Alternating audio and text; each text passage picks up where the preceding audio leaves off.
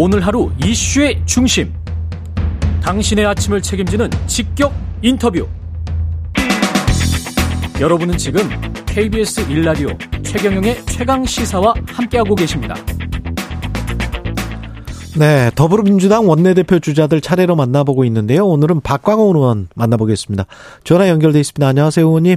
네, 안녕하세요. 반갑습니다. 예, 반갑습니다. 어제 윤석열 대통령이 법안에 관해서는 첫 거부권을 행사를 했습니다. 양곡관리법 개정안 전형적인 네. 포퓰리즘 법안이다.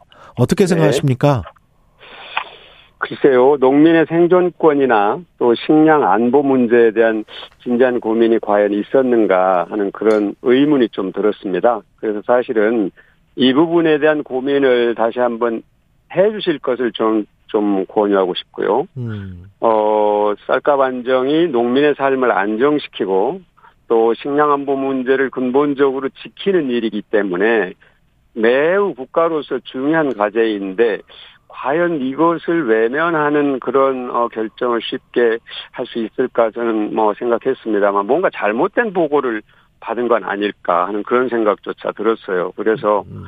사실 우리 당으로서는 이 문제가 워낙 중요한 문제이기 때문에 예. 아, 제입법을 추진하고 뭔가 중간에 보고가 제대로 이루어지지 않은 부분들에 대해서는 명확하게 밝힐 필요가 있다는 그런 생각을 갖고 있습니다. 민주당은 이걸 재의결을 하려고 하는 거죠? 어, 제입법을 추진할 겁니다. 그 과정이 예. 용이하지 예. 않다는 것은 뭐 다 아실 텐데요. 그러나 예. 이 중대한 문제를 어, 대통령의 그 거부권 행사로 그냥 포기한다는 것은 어 저희들로서는 어 국가적 과제를 포기하는 그런 책임 없는 행위이기 때문에 예. 반드시 제입법을 추진해야 된다고 생각합니다. 정치적으로 보시는 분들은 민주당은 윤석열 대통령에 계속 불통 이미지를 씌우려고 하고 국민의힘 쪽에서 보시는 분들은 야당이 계속 입법 폭주를 한다. 그래서 서로 간에 지금 이미지 정치 한쪽은 불통의 어... 이미지 한쪽은 독선 독주의 이미지를 강화시키려는 전략 아니냐 이렇게 보시더라고요.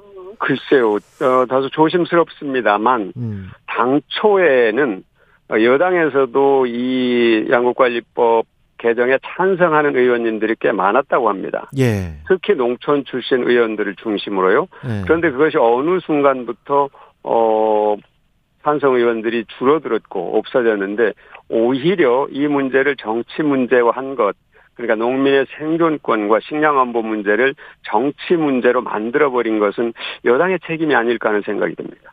그래요. 그 한덕수 국무총리는 이와 관련해서 탄핵을 해야 한다는 주장도 나오고 있습니까? 한덕수 총리를 탄핵해야 예, 된다. 예, 민주당 내에서.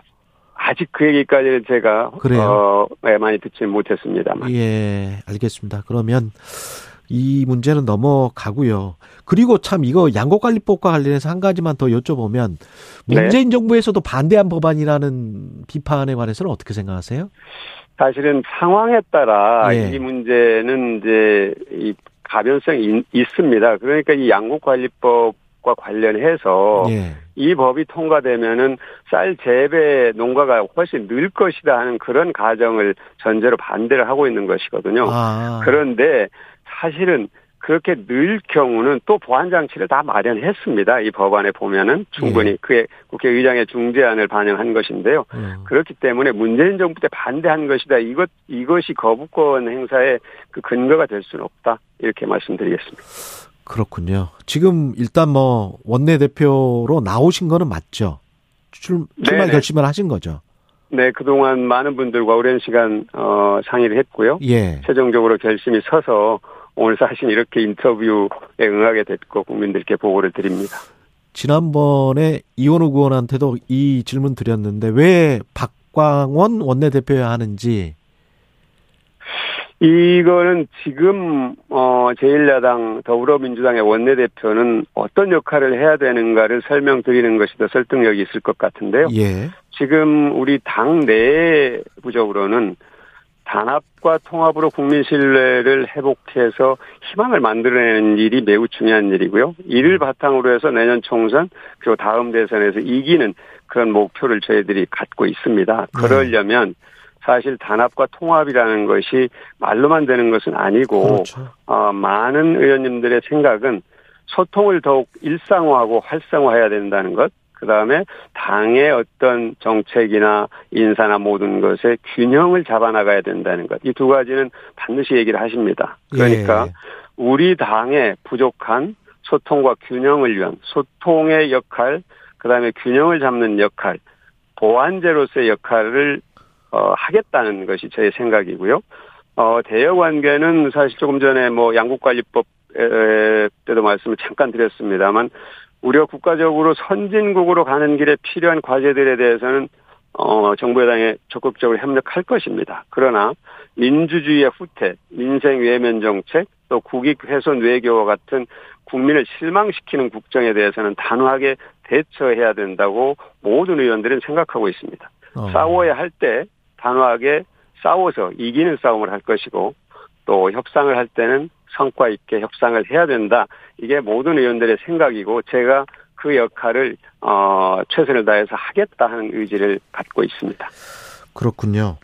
그 이재명 대표와의 호흡이 어떤 통합으로 가는 단합으로 가는 지름길일까요? 어떻게 보세요? 잘 맞으실 것 같습니까? 그 부분은 걱정하지 않아도 된다. 아, 또? 걱정하시지 말라고 당 안팎의 모든 분들께 자신 있게 말씀드릴 수 있습니다.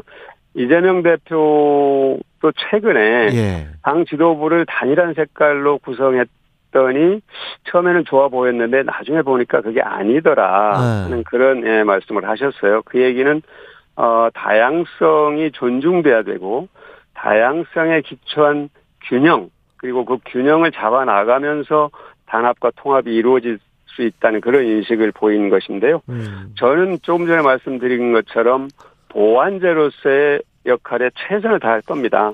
대립과 갈등을 조장하거나 증폭시키는 것이 아니라 당의 화합과 통합으로 에너지를 결집시키는 역할에 최선을 다할 것이다 이런 말씀을 드리고요. 어, 그 관계는 저는 뭐 훨씬 좋은 그런 이, 어, 당 대표와 원내대표의 관계를 만들어낼 수 있다 이렇게 생각합니다. 예.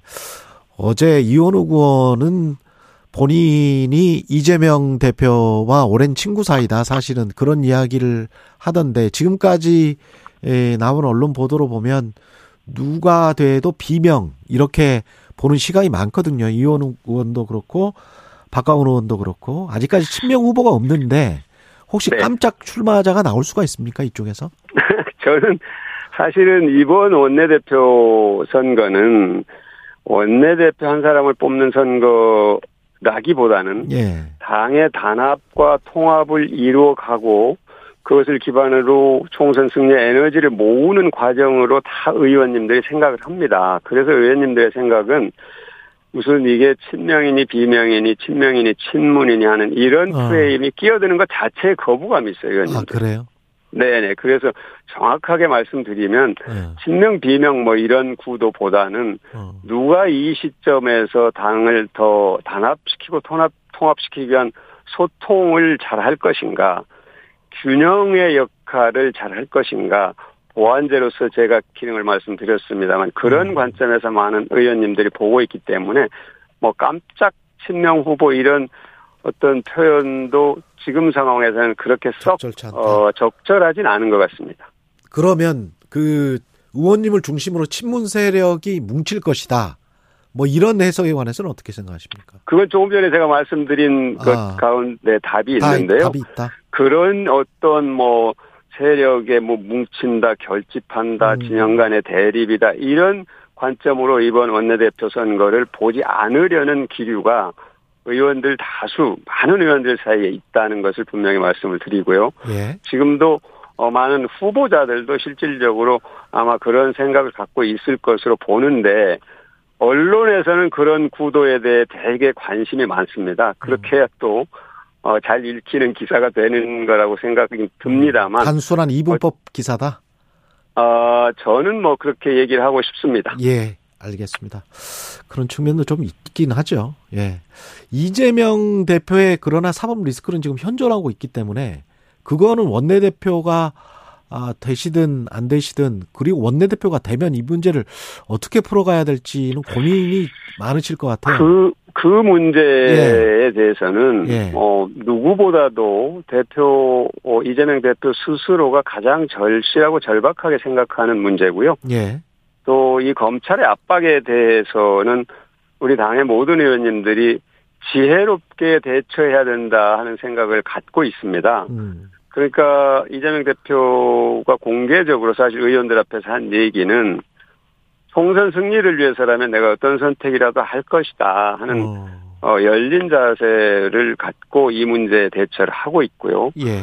저희들은 검찰 압박에 대해서는 그것이 탄압적 성격을 갖고 있을 때는 단호하게 대처해야 된다. 예. 하는 그런 분명한 입장을 의원들이 다 갖고 있습니다. 예. 이것이 사실 이제 어이 메신저로서 민주당의 뭐 신뢰에 영향을 미치지 않느냐 하는 그런 의견들이 있지 않습니까? 그렇죠. 그러니까 네.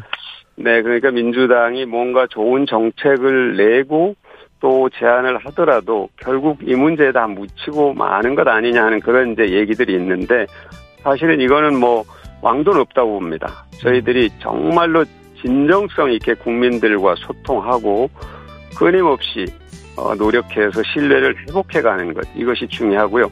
그 네. 문제에 대해서는 아까도 여기까지. 말씀드렸습니다만 예, 여기까지 듣겠습니다. 예, 더불어민주당 네. 원내대표 후보 박광원 의원이었습니다.